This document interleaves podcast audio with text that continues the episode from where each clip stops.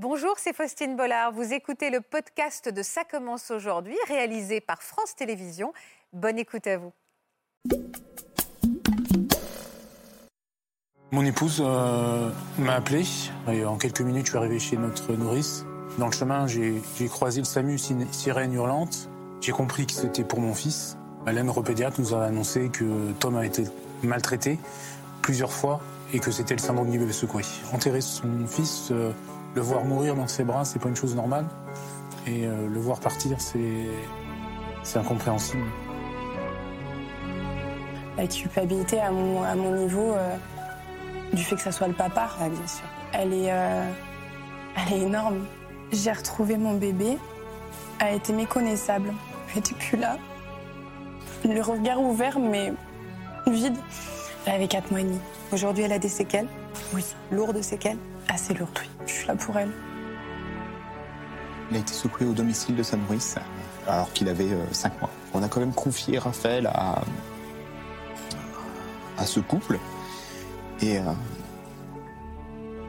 et là, c'est, c'est d'une violence en fait. On sent qu'il y a quelque chose. Personne ne veut dire. Et là, euh, une infirmière qui, nous voit tourner en rond nous dit Mais monsieur, vous y êtes pas? Votre fils a été secoué.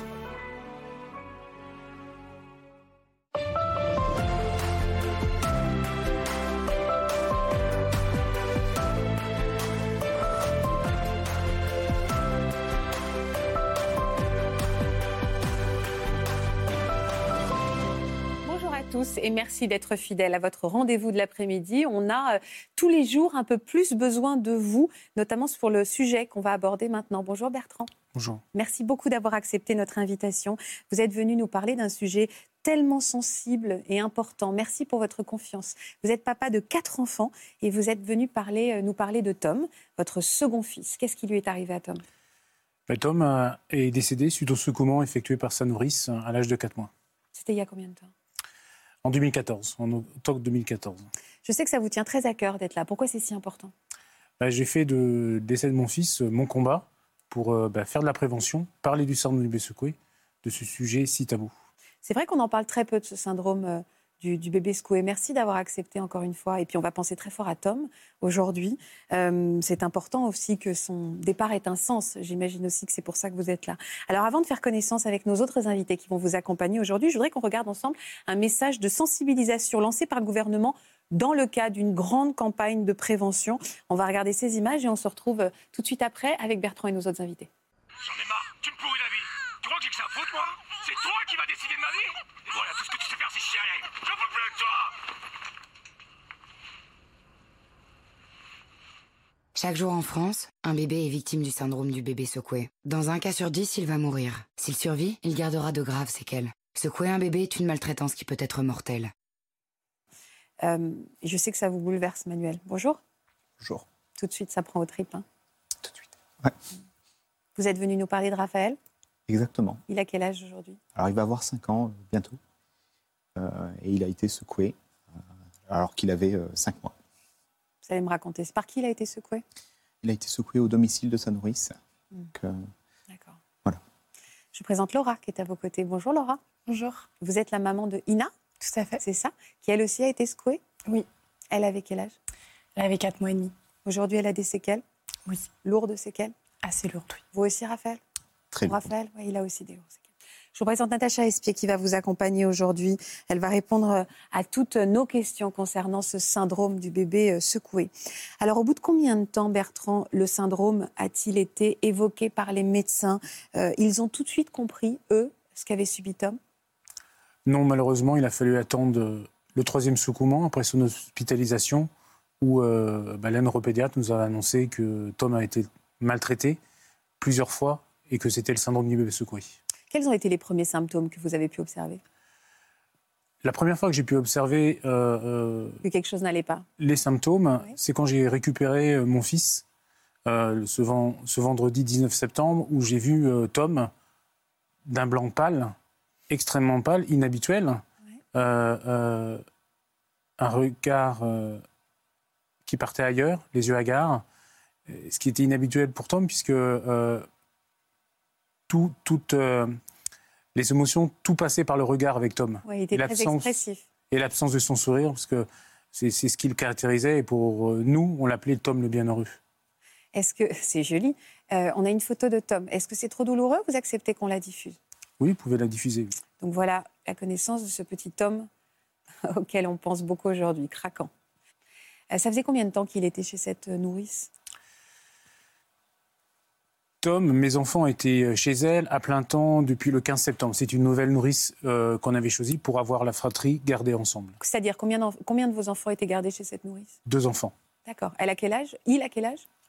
Mon grand, à l'époque, avait deux ans. D'accord. Et puis Tom. euh, Et Tom venait de, venait de naître. Comment vous l'aviez choisie, cette nourrice? Elle avait, C'était une toute nouvelle, donc vous n'en aviez pas entendu parler, c'était pas du bouche à oreille? Comment vous Non, l'aviez non, on a pris euh, euh, la liste euh, des nourrices euh, agréées, hein, ouais, ce qui était important, qu'elle était vraiment agréée avec son diplôme, euh, via les circuits habituels de la mairie ou de la PMI. Et on a euh, téléphoné, visité, euh, enfin, téléphoné une centaine de nourrices, visité plusieurs, Ah oui. revisité plusieurs. On a notre choix, c'est a été vers cette nourrice. On l'a visité trois fois. Ouais. Bah, tout semblait normal, rien. bah, C'était propre. Elle avait elle été euh, agréée depuis 2006, donc elle avait de l'expérience. Euh, tout semblait euh, safe, comme on dit maintenant aujourd'hui. C'est sécuritaire. Tout était. Enfin, pour nous, tout était là. Pour, Elle avait quel âge? C'était quel genre de femme, Béatrice? Elle avait une quarantaine d'années. Vous avez eu un bon contact aussi avec elle? Oui, ça s'est bien passé, avec les, les trois différentes visites avant de signer le contrat. Ouais. C'est vrai que c'est important parce qu'il y a beaucoup de parents qui se retrouvent démunis. J'ai été dans cette situation, mais confier son enfant à 4 mois et demi euh, à quelqu'un qu'on ne connaît pas, c'est vrai que c'est- difficile hein, comme choix au départ. hein. Euh, il y a quelque chose d'assez intuitif. En tout cas, vous aviez senti cette personne. Euh, il est allé combien de fois alors euh, C'était combien de temps après la première, sa première garde? Donc, bon, deux semaines d'adaptation. Oui. Et après le 15 septembre, c'était à plein temps, quatre jours par semaine. Et donc, le premier secouement a eu lieu le, le vendredi de 19. Donc c'est tout de suite en fait. Tout à fait. Tout de suite. Hein. Euh, quand vous constatez que votre fils n'est pas dans son état normal, quand vous l'avez récupéré la première fois, est-ce que vous lui avez parlé de ces inquiétudes que vous aviez? Quand j'ai récupéré donc Tom ce, ce vendredi, j'étais vraiment omnibulé euh, par son état, qui est inhabituel. Quand vous, avez, quand vous êtes en face de votre enfant, qui a l'habitude, quand vous le prenez dans les bras ou quand vous le regardez, qui vous capte votre regard, parce que c'était son moyen de nous faire comprendre des choses, que ça ne marche pas, mon attention était, était euh, consacrée sur lui. Et quand j'ai posé la question classique que tout parent se pose quand il va chercher son enfant, c'est est-ce que tout s'est bien passé ou pas? Et quand vous dit oui, il n'y a pas eu de souci, il a bu son biberon comme habituellement, ils ont joué, il n'y a eu aucun problème. Euh, euh, bon, on prend cette réponse-là, ok, mais c'est bizarre, c'est Hmm, Tom il est blanc, il n'est pas normal. Après, je suis pas allé plus loin parce que j'étais rassuré par ses, ses, ses- ses propos. Et puis dans le cahier de lésion, tout était marqué euh, comme quoi tout était ok. Vous aviez entendu parler du syndrome du bébé secoué? À ce moment-là, non.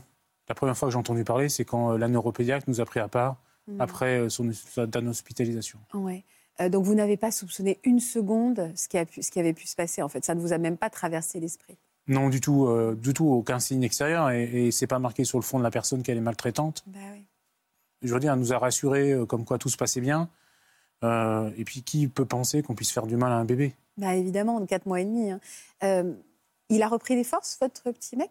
Oui, il a repris des forces. euh, on a vu notre médecin le samedi matin qui nous a diagnostiqué une rhinopharyngite. Et puis, il a repris des forces. D'accord. Il est redevenu, non, il est re- redevenu qui il était, votre bonhomme. Voilà. D'accord. Donc vous l'avez reconfié à la nourrice la semaine d'après en vous disant il a eu un coup de mou, quoi. Tout à fait. Qu'est-ce qui s'est passé après? Ben, malheureusement, euh, euh, j'étais sur Paris pour mon travail. On a eu j'ai eu un deuxième coup de fil de mon épouse euh, qui m'a annoncé que Tom était emmené aux urgences pédiatriques à Belfort. Son état s'était aggravé une nouvelle fois. Il n'était pas bien. Je suis rentré en catastrophe le lendemain matin où on était à son chevet pendant quatre jours pour une nouvelle fois comprendre ce qui se passait, une nouvelle fois constater que Tom était encore pas de sa couleur normale. Euh, J'arrivais pas à capter son regard, à retrouver mon fils euh, habituellement, comme il était. Tout de suite, euh, qu'est-ce qu'on vous a dit aux urgences? On vous disait qu'il avait quoi, votre fils? Rien, ça doit être pas grave. Il savait pas quoi. Il savait pas, c'est Rien d'inquiétant. C'est au fur et à mesure des examens qu'on a, qu'ils ont conclu à une potentielle allergie à la protéine de lait de vache. Vous êtes reparti rassuré? Eh ben, on savait maintenant que c'était euh, cette allergie, donc on est reparti avec l'ordonnance, on a acheté euh, Du lait adéquat lait adéquat, et puis euh, bah, il allait mieux le vendredi, on est parti le samedi, il Ouais. buvait correctement, et puis la famille était réunie, donc c'était idéal. Elle prenait de ses nouvelles, la nourrice, pendant qu'il était à l'hôpital? Oui, on avait des, des messages régulièrement pour savoir comment, comment ça allait. Donc la semaine d'après, il est retourné chez la nourrice. En accord avec elle, on a remis nos deux enfants chez elle le lundi 29 septembre. Alors, qui vous a prévenu? Qu'il Ben, s'était euh, passé quelque chose de plus grave? Mon épouse euh, m'a appelé. Euh, je suis arrivé trop tard, j'ai écouté le message qui me disait en quelques mots Dépêche-toi, viens vite. Tom a fait un arrêt cardiaque chez elle. J'ai tout laissé tomber. Et je suis dépêché, je suis pris ma voiture et en quelques minutes, je suis arrivé chez notre nourrice. Dans le chemin, j'ai croisé le SAMU, sirène hurlante. J'ai compris que c'était pour mon fils. Je suis rentré euh, chez, euh, chez Tess, assistante maternelle, et j'ai vu mon fils euh, nu dans sa couche, les quatre membres écartés sur une table basse, où déjà un pompier était en train de faire un massage cardiaque sur Tom. Le SAMU a pris euh, le relais, et la priorité, c'est de faire repartir son cœur, puisqu'il était déjà en arrêt cardio-respiratoire et dans le coma. Il est reparti son cœur? Avec chocage et médicaments, ils ont réussi euh, à le refaire partir, et, euh, c'est la première victoire de, de Tom de, de retrouver la vie. Euh, À l'hôpital, euh, comment ils ont réagi les, les médecins qui l'avaient suivi la semaine d'avant? Qu'est-ce que- qu'est-ce qu'on vous a dit à l'hôpital? Et quand on a retrouvé euh, Tom au, au CHU de Besançon, ils avaient déjà commencé les examens pour comprendre ce qui se passait. Ils ont en fait éliminé euh, au fur et à mesure des diagnostics, et c'est que euh, le mardi soir, euh, où j'ai été pris à part pour faire le bilan, nous dire ben, Monsieur Gimonet, euh, votre fils a été maltraité, a été secoué au moins trois fois.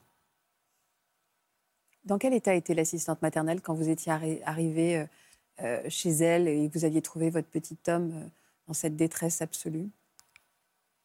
Je ne l'ai pas retrouvé comme quelqu'un qui était euh, traumatisé par ce qui se passait. Elle faisait des va-et-vient vers l'extérieur pour téléphoner. On avait des faux sanglots et elle n'expliquait pas. Euh, on n'avait pas de mots pour expliquer ce qui s'est passé. Oui, elle vous a, elle vous a pas dit j'étais là, il a fait ça. Non, on n'avait rien. Et pour être honnête, euh, ma priorité, c'était mon fils. Ah, bien sûr. C'était de comprendre. euh, déjà, euh, son cœur est pas reparti tout de suite. On a dû attendre d'une dizaine de minutes. Donc, je voulais comprendre ce qui se passait, ce que les médecins faisaient. Et soutenir ma, fa- ma femme qui a fait euh, un malaise aussi. Qu'est-ce que à l'hôpital on vous a pas soupçonné? Non, on a. euh, après coup, on l'a su après, on n'a jamais été soupçonné, mais parce qu'on a eu une équipe médicale qui connaissait le syndrome du bébé secoué. Et leur, leur but, hein, c'est pas de soupçonner qui que ce soit, c'est de s'occuper, et la priorité, c'est de l'enfant. Et, et heureusement qu'ils ont fait ça. Combien de temps il s'est battu votre garçon? Une douzaine de jours. Une douzaine de jours, euh, il était dans le coma, où différents, ex- différents examens, IRM, EEG, etc., un scanner, radiographie complète du squelette ont été faits pour suivre son état. Et pour arriver euh, au diagnostic final, hein, ce, ce vendredi 10 octobre, euh, pour constater que son cerveau était mort, extrêmement atteint, avec aucune chance euh, de repartir avec Tom, euh, même handicapé.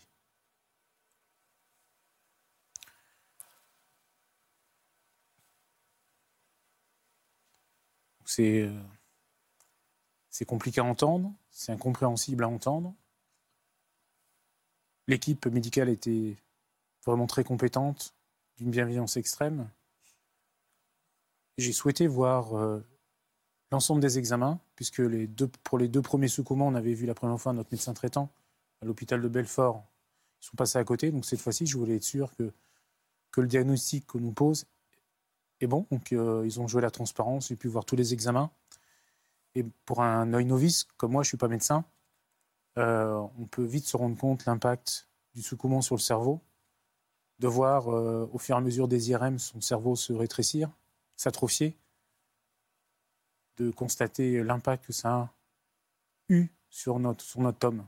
Et de, de après discussion avec euh, mon épouse, avec les médecins, d'arriver à ce, choix, cette conclusion euh, logique de mettre la fin aux souffrances et par conséquent mettre fin à la vie de mon fils. Vous êtes resté avec lui jusqu'au bout? Oui, c'est un choix que j'ai voulu faire avec mon épouse, évidemment. C'est d'être présent pour l'accompagner. J'ai pas vu ce qui s'est passé. J'ai pas pu détecter le moindre signe possible. Et je sais que je ne pouvais pas, mais je l'ai pas protégé. Moi, je perds, je suis censé protéger mes enfants. J'ai pas pu le sauver. Et mon rôle était de l'accompagner. Mon rôle était de l'accompagner dans cette dernière, dans ce dernier voyage. Voilà. C'est très courageux. Merci. On sent la culpabilité. Hein ça fait huit ans euh, que, que c'est arrivé. Hein. Euh, beaucoup de temps. Le temps a permis de digérer tout ça, évidemment. Mais euh, quand on fait des enfants, on les aime pour que leur vie se déroule, mais enterrer son fils, le voir mourir dans ses bras, c'est pas une chose normale. Le voir lutter, forcer à respirer pour rester en vie, c'est compliqué. Et le voir partir, c'est incompréhensible. Vous avez vécu le pire. Donc, euh, même aujourd'hui, euh, José, là où il est, il ne euh, souffre plus, c'est ça qui est important. il nous a apporté beaucoup de bonheur pendant ces quatre mois. Ça a changé notre vie. Et ça m'a donné aussi de la force pour ce que je fais aujourd'hui, pour parler du syndrome du Bessoukoué. À quel moment les, médecins ou la, police, je ne sais pas, en fait, ont directement euh, incriminé? Est-ce que ça a été immédiat? Est-ce que tout de suite on a su que c'était elle? Est-ce qu'il y a eu un doute? Et comment euh, ils auraient tout de suite été l'arrêter Enfin, comment ça se passe en fait? Nos enfants, les a mis, enfin, le jour de l'arrêt cardiaque, on, les a mis à 8 heures. L'arrêt cardiaque a eu lieu à 14h30. Quand on parle du syndrome Bessécoué, quand je secoue l'enfant, les conséquences sont immédiates. L'enfant pleure, on va arrêter qu'il pleure, on le secoue, l'enfant est KO, il s'arrête immédiatement de pleurer, de, pleurer pardon. il s'arrête immédiatement de pleurer. Donc c'est là qu'il devient blanc, il s'arrête de, respirer, dans le pire des cas. Et donc le, ça, euh, les médecins connaissaient très bien le syndrome de ils savaient. Donc ils savaient que nous, on n'était pour rien. C'était bien chez elle qu'il s'est passé un événement. Qui Ça, c'est les policiers euh, qui devaient le dire avec l'enquête. Donc ça, et il y avait beaucoup de communication aussi entre les policiers et l'hôpital par rapport à l'état de notre fils, par rapport aux examens qui étaient, euh, qui étaient, euh, qui étaient faits. Et donc ça, ça nous a aidé aussi à nous disculper, nous, et ça a orienté aussi l'enquête pour dire, pour savoir comprendre qui était présent le jour de l'arrêt cardiaque, qui a fait, qui a fait quoi. Est-ce que ça, ça, a duré longtemps Pardon de vous interrompre, mais vous dites cette enquête, il n'y a pas vraiment d'enquête, c'est-à-dire que on voit qu'il a été secoué à telle heure, il était chez la nounou, fin de l'histoire, non? Oui, ça, dure longtemps. Alors, c'est vous résumez de façon simple, mais c'est pas aussi simple, puisqu'aujourd'hui, euh, euh, bah, il y a des recoupements à faire côté policier pour comprendre qui était présent ou pas, qui était gardé euh, chez cette personne ou pas, est-ce qu'il y avait les enfants ou pas. Il y a beaucoup de choses. Tout un petit peu les, la vie quotidienne. Il faut décortiquer un petit peu l'agenda de cette famille-là à ce moment-là. Et puis après, bah, il faut entendre les différentes personnes, comme nous, on a été entendus. Et puis, euh, elle a été euh, mise en, garde à vue. Euh, Combien de temps après? Combien de temps après? Oh, Très rapidement, quelques jours après. Elle a été, elle a eu quoi? Il y a eu un procès? Oui. Quelle a été la peine? Elle a eu quelle peine cette femme? Elle a eu 7 ans de prison ferme et 5 ans d'interdiction d'exercer. 5 ans d'interdiction de. Il n'y a, pas une interdiction définitive d'exercer ce métier? Non, malheureusement, c'est aussi une incohérence de ce procès qu'on a eu. Alors j'espère que ça va changer, parce que je travaille avec les élus pour euh, que, que ça n'arrive plus. Mais malheureusement, ben, vous savez, les procès, c'est une pièce de théâtre, c'est la roulette russe, hein, la justice en France. Et euh, le procès est ce qu'il a été. Hein. Euh, il est arrivé à cette conclusion illogique que quand on maltraite un enfant, on n'interdit pas à vie d'être en contact avec des enfants, bénévoles ou non. Ça nous semble, nous, logique pour monsieur tout le monde, Mais malheureusement, à l'heure actuelle, la justice euh, euh, permet, permet cela.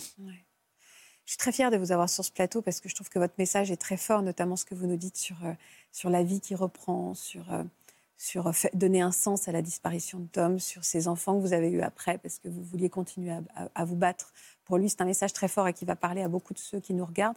Néanmoins, j'entends encore, même des années après, cette culpabilité qui ronge. C'est-à-dire que comme si cette colère, vous ne l'avez pas déportée sur elle, mais sur vous. D'ailleurs, vous m'avez répété plusieurs fois là, euh, j'ai pas réussi à le protéger, j'ai pas réussi à le protéger.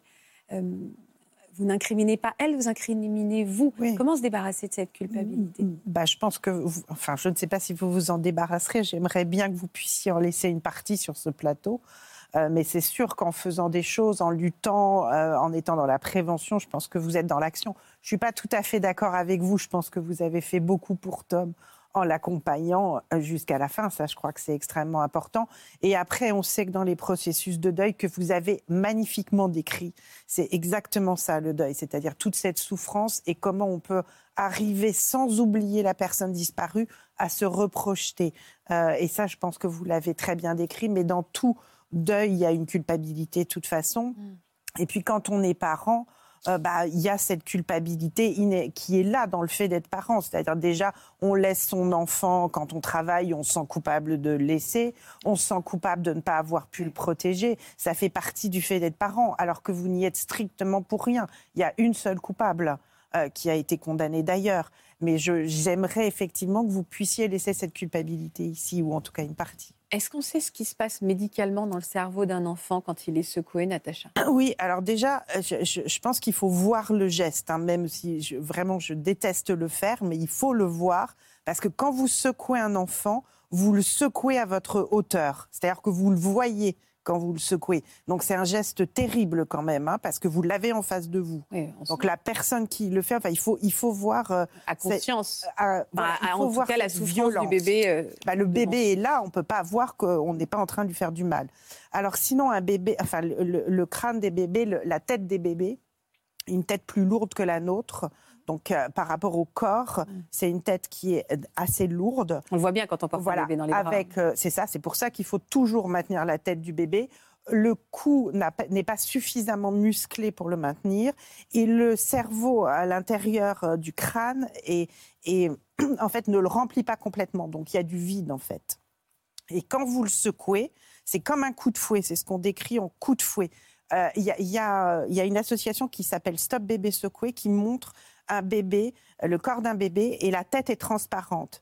Et, c'est assez horrible, mais ça montre bien. C'est-à-dire qu'on voit, il y a des diodes qui s'allument partout sur le cerveau pour voir les impacts du cerveau.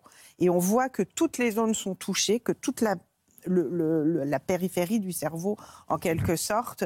Et donc il va y avoir un œdème, euh, les trois signes, c'est en gros un œdème euh, cérébral, un hématome sous-dural, ça veut dire sous la, la membrane de protection. Et ce qu'on oublie souvent, c'est des hémorragies rétiniennes. C'est pour ça que dans, les, dans certains cas, euh, les séquelles sont la cécité. Hmm, c'est les cas d'Ina, c'est les cas de, de, Raphaël, je crois. Hein. on va vous donner la parole maintenant. Euh, Manuel. Je vous vois très très ému hein, depuis tout à l'heure. c'est vrai que vous êtes beaucoup reconnu hein, dans ce que nous a raconté Bertrand. Bah, il y a beaucoup de similitudes dans les histoires. Hein. Donc euh, à chaque fois, il, y a toujours cet acte de maltraitance qui est le début de tout en fait. Mm. Après, on va avoir des parcours un peu différents parce que bah, malheureusement, Tom euh, elle nous a quittés.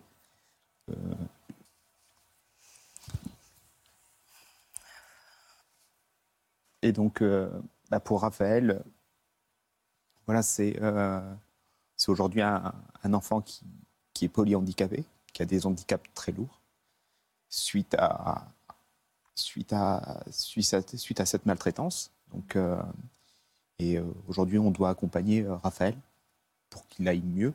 Qu'est-ce qu'il a comme handicap? Alors, Raphaël, a, on n'a pas établi le contact visuel, donc il est sensible potentiellement au fort différentiel de lumière éventuellement, donc du noir à la lumière, mais on n'arrive pas à avoir de contact visuel, il ne parle pas. On a des, euh, des vocalises. Euh, niveau moteur, il a le côté gauche qui est très euh, bloqué par de la spasticité, pas de motricité, il est sur un fauteuil roulant. Les os ne se développent pas correctement. On voit déjà des os qui n'ont pas les mêmes tailles entre la droite et la gauche. Ils ne mangent pas seuls. Donc là, euh, c'est un travail sur l'oralité, un travail sur de la motricité, donc euh, la motricité fine. Enfin, on essaye de juste de détendre les mains. hein. C'est pas. C'est un combat de chaque instant, Raphaël. en fait. Oui, tout à fait. On va se plonger dans l'histoire de votre famille. On va remonter un petit peu le temps avec quelques photos que vous nous avez euh, confiées. Ok, merci. Manuel rencontre Fanny en 2006 et quatre ans après le début de leur idylle, ils décident de se marier et de fonder une famille. Ruben voit le jour deux ans après leur union et en 2015, le couple accueille avec joie une petite fille, Julie. La famille occupe une place primordiale pour eux et chaque moment passé ensemble les soude un peu plus chaque jour.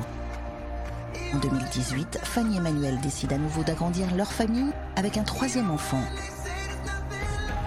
C'est ainsi que le petit Raphaël voit le jour en mai 2018 pour le plus grand bonheur de ses parents.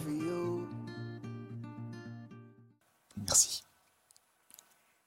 On a une photo de Raphaël euh, à son âge aujourd'hui, à 5 ans et demi, vous m'avez dit?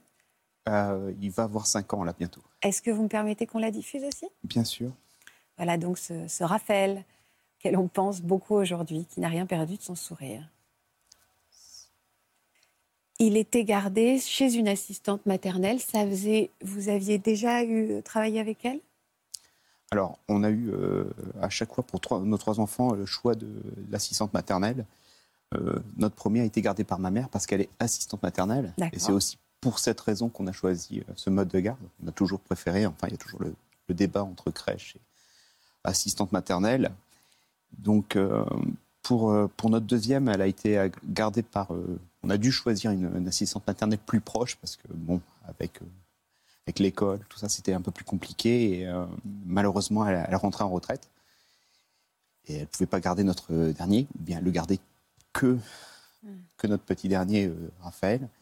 Et donc, euh, on, a, on, on a recherché une nouvelle assistante maternelle.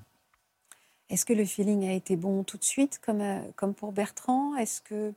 Bah, J'imagine que oui, sinon vous ne lui auriez pas confié l'enfant. hein. Le feeling a été bon. Il a été tellement bon qu'on a annulé toute la suite des, des rendez-vous qu'on avait avec euh, les autres assistantes maternelles. Voilà, donc euh, on se sentait en confiance. euh, Euh, au bout de combien de temps, vous aussi, ça s'est passé comme Tom? Vous avez observé à son retour à la maison quelque chose de, de différent? Alors, euh, alors oui, le comportement de Raphaël a changé euh, dès le premier jour de garde. Dès le premier jour. Donc, euh, ce qu'on a attribué le soir à euh, bah, une, enfin, ce qu'on ce qu'on se dit pour se rassurer, hein, finalement. Qu'on se dit après coup, c'est euh, il est rentré et euh, pour la première fois, Raphaël pleure chez nous. Ça n'arrive jamais. C'est un bébé Raphaël, c'est bah, Raphaël, euh, voilà, Bien heureux. bien heureux, qui a fait ses nuits au sortir de, de la maternité. Donc, je veux dire, Vous sentiez qu'il y avait quelque chose qui n'allait pas. Alors, sentir qu'il y avait quelque chose qui n'allait pas, non, c'est pas, c'est pas ça euh, quoi on pense en fait. Le premier jour, on se dit bon bah voilà, euh, il a tout le temps été avec nous. Ah oui, c'est ça. hein. Il y a la séparation, donc bah, c'est normal. Il, il nous fait payer un peu le fait de bah, qu'on l'ait pas gardé aujourd'hui. Et, et on trouve des raisons en fait à chaque fois ces petites choses là.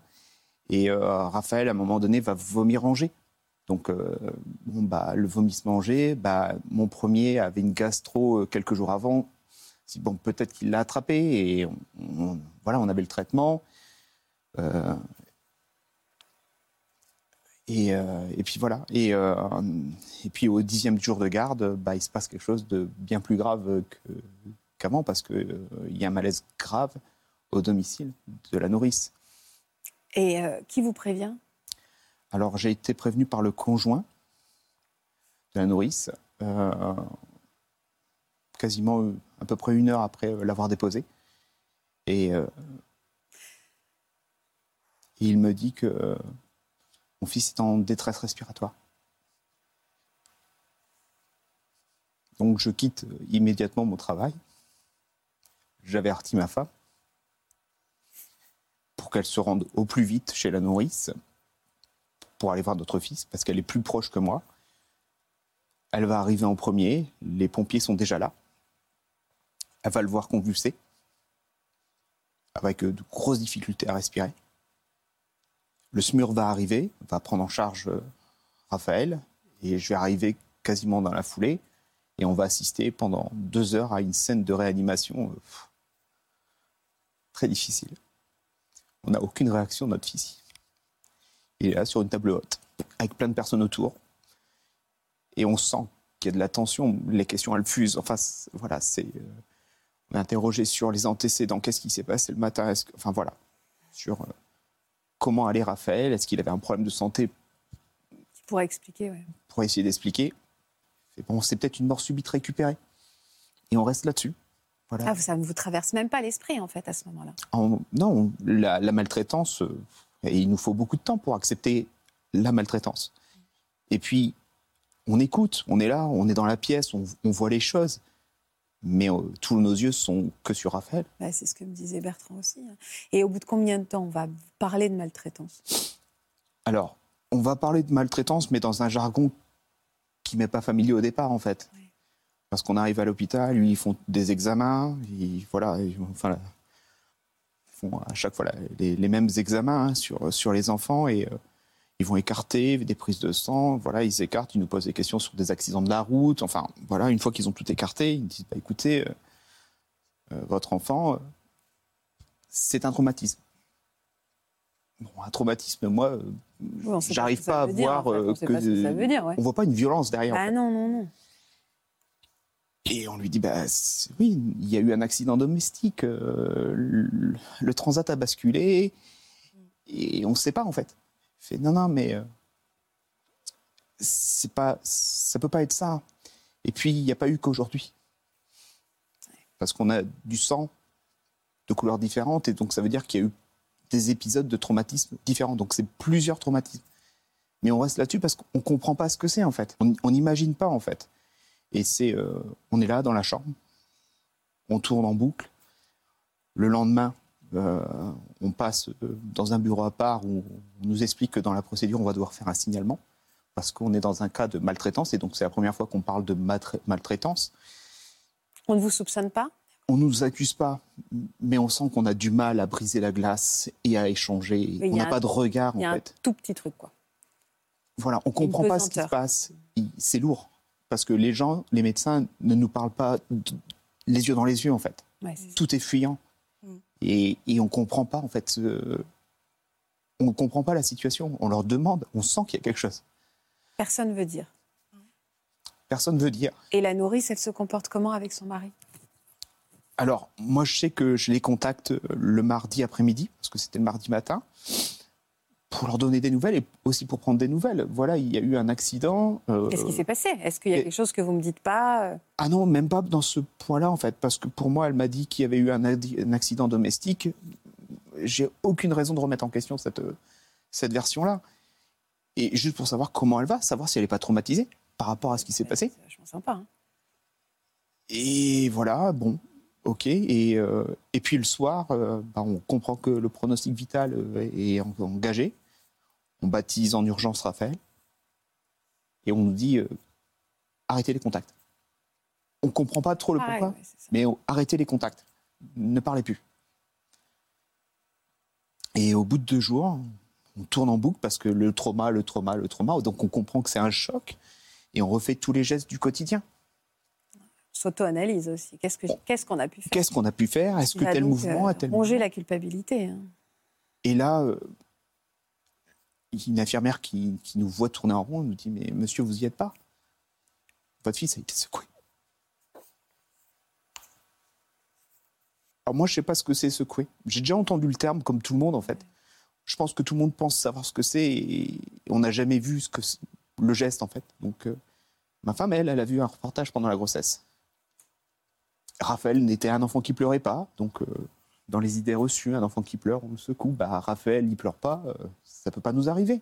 Donc, euh, on a quand même confié Raphaël à,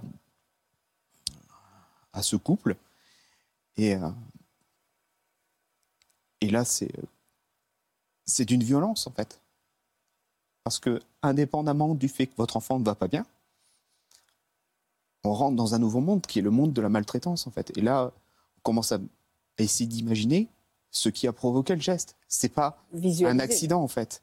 On a fait du mal à votre On a fait du mal. Et ça, c'est difficile, en fait. Et puis pourquoi aussi les enquêtes sont très compliquées pour les enquêteurs à mener C'est parce que justement, il n'y a jamais de témoins.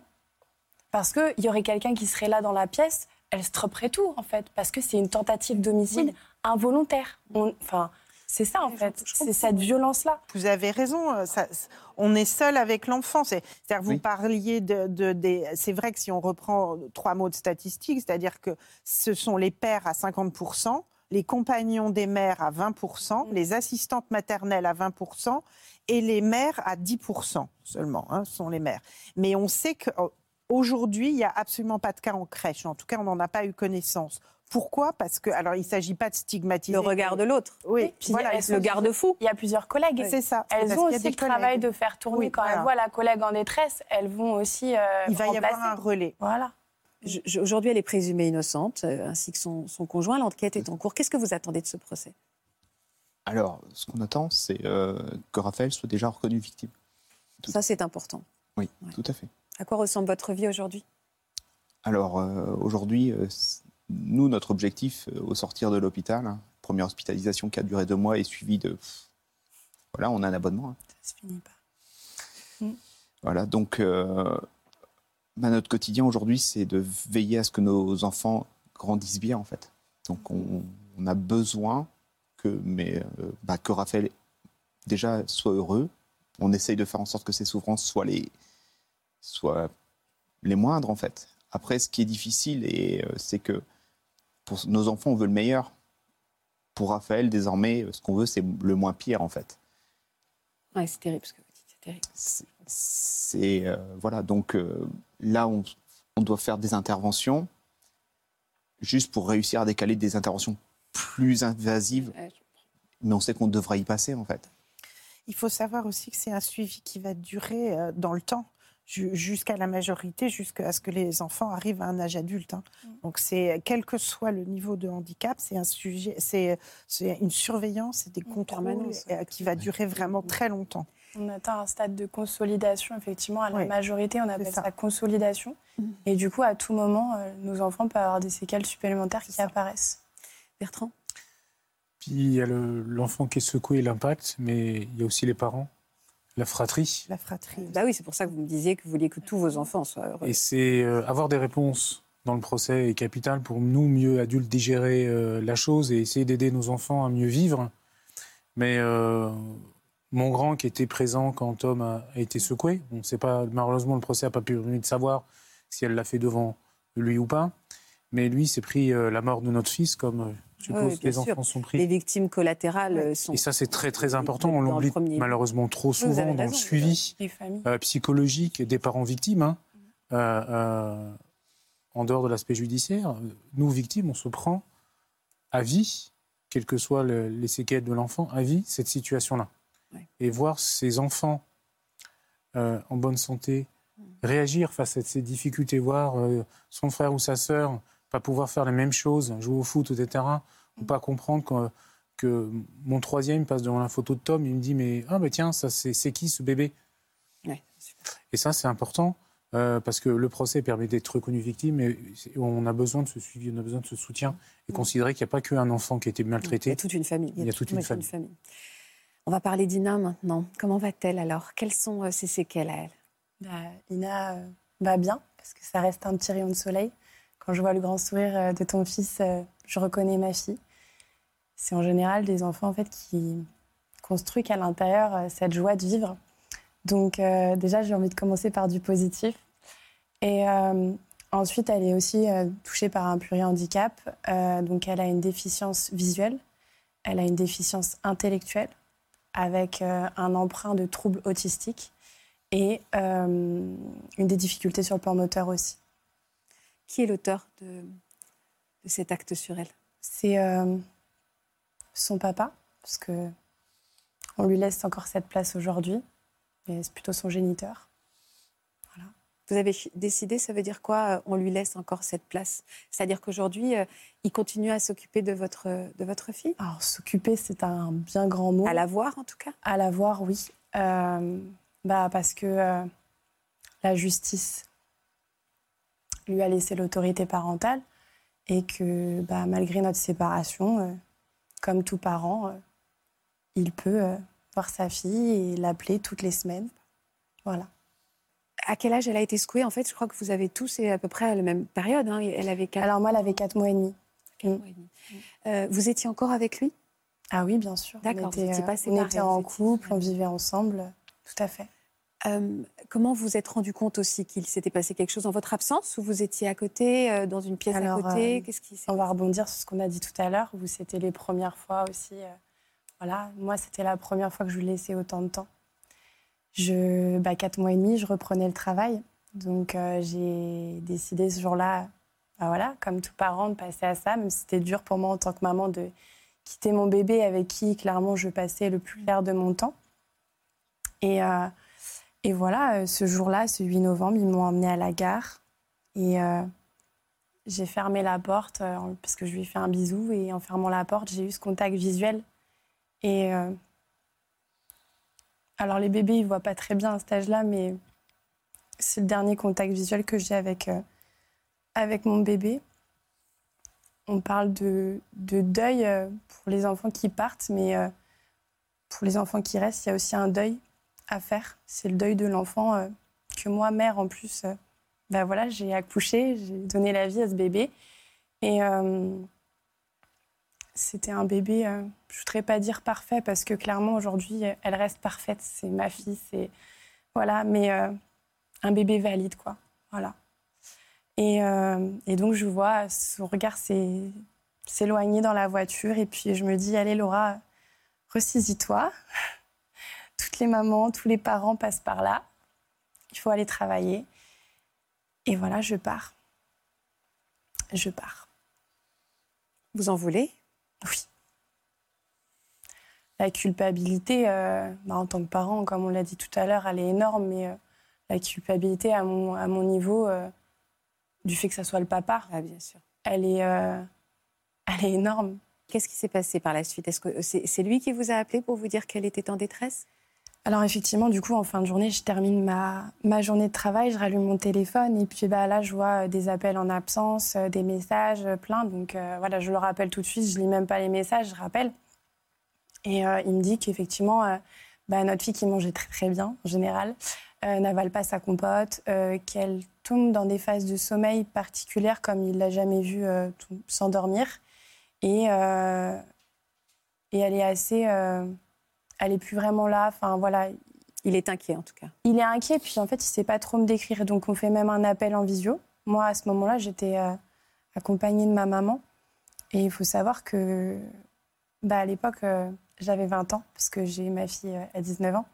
Donc, bah, en tant que déjà jeune maman, et puis aussi de par mon âge, tout de suite, je me réfère bah, à ma maman, à moi. Et pareil, elle ne comprend pas, alors on lui dit deux, trois choses. et puis, je rappelle un peu plus tard, et je vois que ça ne s'arrange pas. Donc là, je lui dis euh, d'appeler euh, les urgences. Ma mère me dit aussi, dis-lui tout de suite d'appeler les urgences. Je rappelle, et en fait, il n'a toujours pas appelé les urgences. Donc je lui dis, rappelle les urgences. Mais en fait, c'est une priorité. Et il l'explique comment qu'il n'a pas appelé les urgences? Il était paniqué. Honnêtement, je le sentais aussi. Il était paniqué, comme euh, le jour de mon accouchement. Enfin, en fait, moi, je mettais là, ça là-dessus, en fait.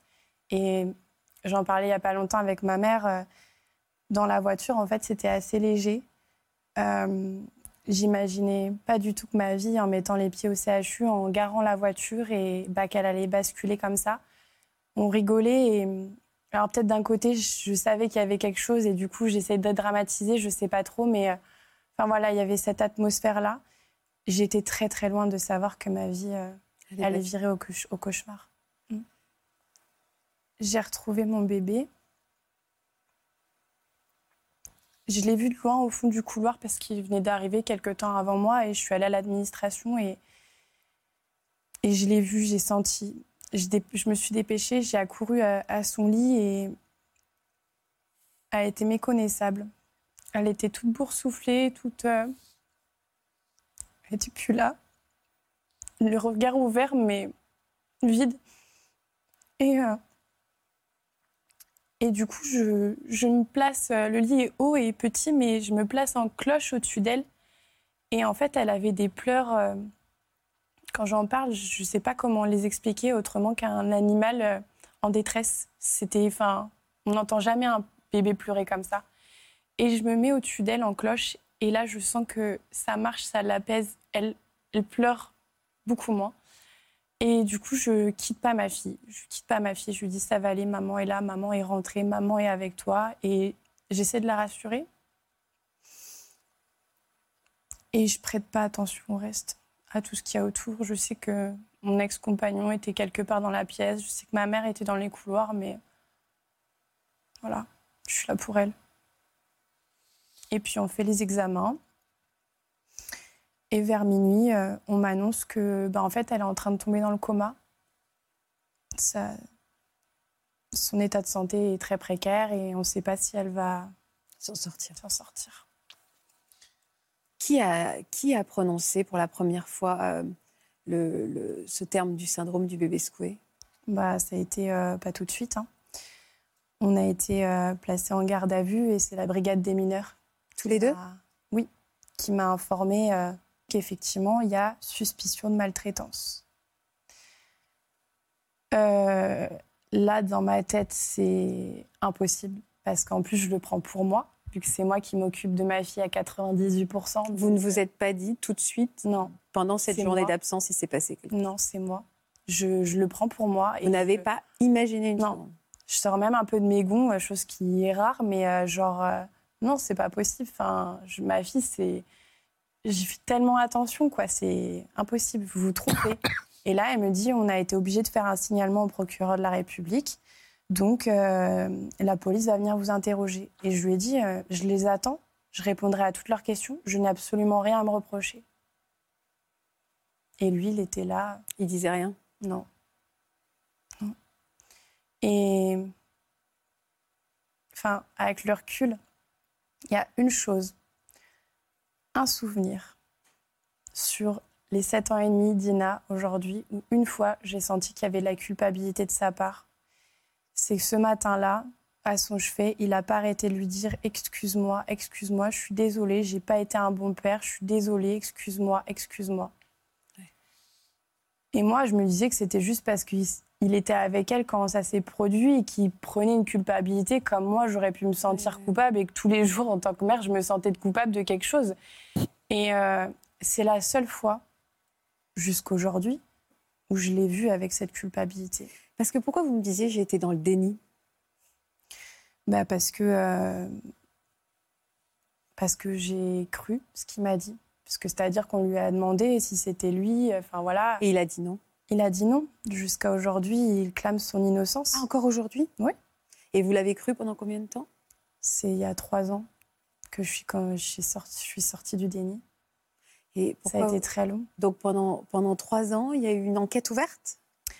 Euh, non, ça fait trois ans Ça à fait partir d'aujourd'hui. Après, euh, nous, ça a été très rapide. Donc, euh, on a été placés en garde à vue.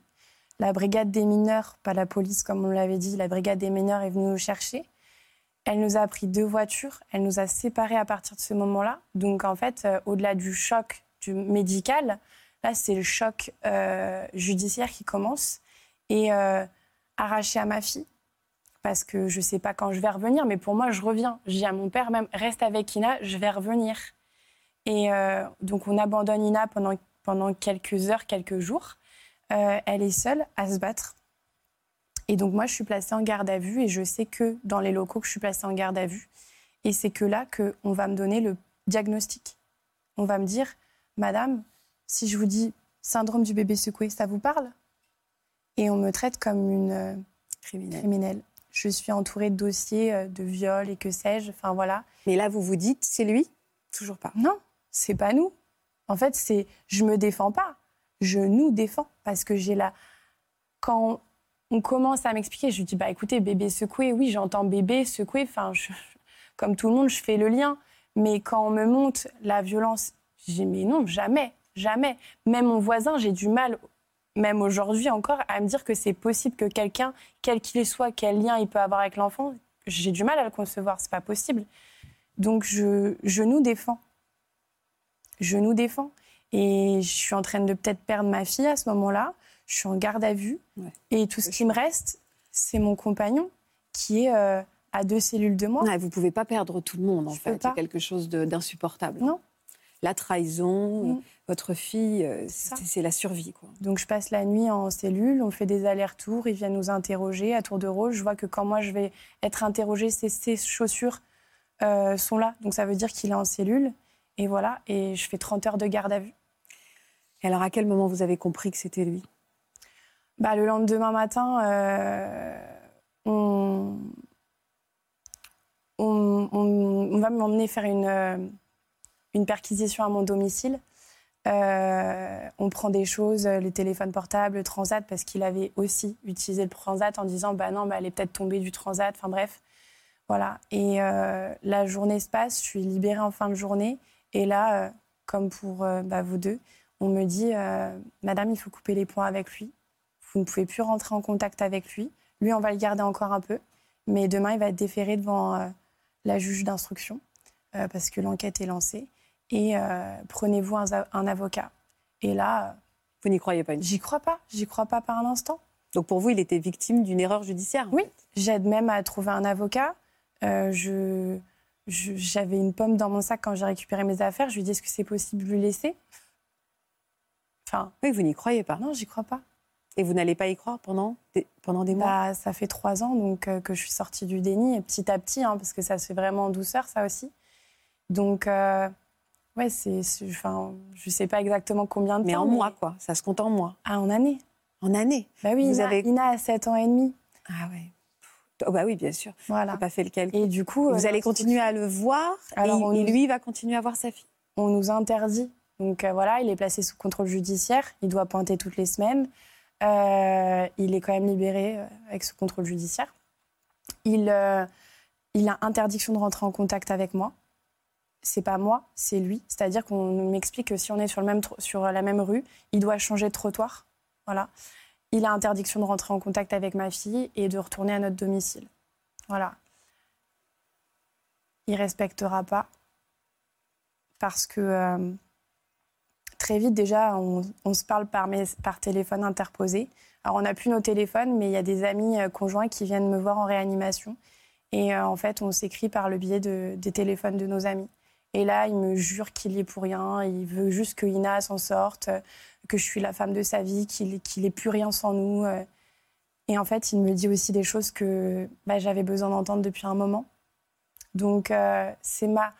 Il est ce qui me permet de tenir. Oui, vous êtes, il, est, il est votre bouée, en fait. finalement. Il est ma bouée de soja- sauvetage, ma bulle. Et en fait, au bout d'un moment, euh, je vais euh, dîner chez des amis et euh, il vient me voir en surprise. Et moi, en plus, à 20 ans, j'ai le réflexe de me cacher les yeux parce que je lui dis non, on n'a pas le droit. Et, et au final, vu le bien que ça me fait de le voir, je vais recommencer et on va se voir pendant les deux ans d'enquête, d'instruction. Une fois que Lina elle va sortir de l'hôpital de jour et de nuit, euh, je vais l'emmener une fois par mois, euh, tous les mois et demi, voir son père avec moi. Parce que j'estime que je veux pas que mon bébé euh, oublie qui est son père. Et Qu'est-ce qui vous a fait sortir de ce déni a trois ans? Bah, c'est que du coup, après le procès, donc il s'est passé deux ans après les faits, moi, j'étais en dépression, je tenais plus et ma bouée, mon focus, c'était euh, le procès. Parce qu'après ça, je pouvais avoir une chance de revivre avec lui. Donc, Ah effectivement, euh, après le procès, on a pu. Je suis retournée vivre euh, avec lui. J'ai emmené ma fille, mes cartons. Je me suis expatriée de la France. Ah ouais. Et cette année-là, je vais vivre l'enfer parce que je suis détruite, que notre couple ne tient pas. Et au bout d'un an, jour pour jour, quasiment la veille de Noël, il me quitte. Voilà, en disant que en plus, euh, je suis son poids quotidien. Et, euh, et là, euh, je rentre en France, anéantie, avec ma fille. Et c'est six mois après où je vais commencer à, commencer à me rendre compte de certaines choses par rapport à notre vie personnelle qui n'étaient plus si claires que ça, la manipulation. Voilà. C'est ça qui va commencer à me faire ouvrir les yeux sur la personne qu'il est. Ouais, c'est ça. Et c'est à travers ça que vous allez comprendre qu'il a Et derrière, en fait, au bout d'un moment, je me revois, je suis sur mon lit à une soirée et je vais sur euh, Internet et j'étais sur Instagram et je tape euh, bébé secoué et je tombe sur l'association Stop Bébé Secoué. Et euh, j'ai eu des intermédiaires et j'en ai rencontré. J'ai rencontré une maman de victime. Et en fait, euh, elle habite dans la même ville qu'une partie de ma famille, donc on s'est rencontrés. Et c'est en voyant son fils, qui, est pourtant, qui a pourtant beaucoup moins de séquelles que Ina, il y a quelque chose de l'ordre de, du lien de famille. Je sais pas comment vous expliquer. Oh, vous avez reconnu que votre fille souffrait de la même chose. Et en écoutant, comme on peut le voir, nos- les similitudes dans nos témoignages, en écoutant le, le témoignage de cette maman, j'ai commencé à ce moment-là à dire Ok, j'accepte. Ma fille a été victime du syndrome du bébé secoué. Le responsable, C'est son père. c'est lui. Et il a été jugé, lui Il a été jugé du coup au bout de deux ans euh, d'enquête. Ça a été très rapide. Il est passé en correctionnel. Et alors, sa peine, ça a été quoi? Trois ans de sursis. Avec maintien de l'autorité parentale et des indemnités à payer à notre fille. Donc, Voilà. il voit toujours sa fille aujourd'hui. Il nous appelle toutes les semaines. Ma fille, euh, pas plus tard qu'hier, euh, elle, lui, elle raccroche, elle lui dit euh, à jamais. Mais elle est obligée. Elle En raccroche au nez. fait, Bah, vous êtes obligé de lui passer En fait, c'est que on est en France, on passe devant le JAF et le JAF, euh, on est un père et une mère et on doit euh, maintenir une bonne entente, etc. Donc moi, il veut appeler sa fille, bah, je- Vous pouvez pas vous y opposer. sinon on va me le reprocher en fait. Ouais, Donc, je comprends. ouais. Voilà. Aujourd'hui, je suis au clair avec ça. Ma culpabilité, j'ai travaillé dessus, alors elle disparaîtra jamais. Un jour, il faudra que je m'excuse auprès de ma fille parce qu'on est quand même reparti vivre un an chez lui, avec lui. Vous n'avez absolument pas à vous en vouloir, Non. mais je pense que tout le monde vous le répète hein, depuis. Non, euh, et puis je le sais aujourd'hui. Ouais, et c'est important de le dire aussi à la télévision Oui, et de c'est que- raconter et votre C'est histoire. pour ça que je suis si à l'aise avec ça et que je témoigne parce que j'aimerais bien aussi que, au-delà du SBS et de la prévention qu'il y a à faire et qui est nécessaire, peut-être des mamans ou des pères, des familles se reconnaissent, qui soient dans le déni. Parce que moi, ce qui m'a fait me réveiller du déni, c'est une maman qui m'a parlé et voir son euh, fils. Peut-être que vous allez C'est être. plus euh, fort que les médecins. Tout à fait. Les médecins, un jour, m'ont pris dans une salle, ils étaient 10. Ils se sont dit, ça va lui faire un déclic. Et en fait, non. Il n'y avait rien à faire. J'étais en bloc. J'étais vraiment. Et c'est votre cette maman-là, et vous allez peut-être être cette maman pour quelqu'un. Voilà, c'est ça. Merci beaucoup à tous les trois pour cette émission très utile, très importante, douloureuse évidemment, mais, euh, mais tellement importante, tellement urgente. Merci beaucoup. Merci à tous les Merci trois. Merci Natacha de nous avoir accompagnés. Merci d'être fidèle à France 2 et de diffuser cette émission au maximum. Et on sait pourquoi. Je vous embrasse très fort. Passez une belle après-midi. Vous aussi venez témoigner dans Ça commence aujourd'hui. Vous êtes une femme et vous avez connu des années d'addiction. Vous êtes mère et vous avez tout fait pour sortir votre enfant d'une dépendance qui le détruisait. Au contraire, vous n'avez pas réussi à le sortir de cette spirale destructrice et il a perdu la vie. Si vous êtes concerné, laissez-nous vos coordonnées au 01 53 84 30 99 par mail ou sur le Facebook de l'émission.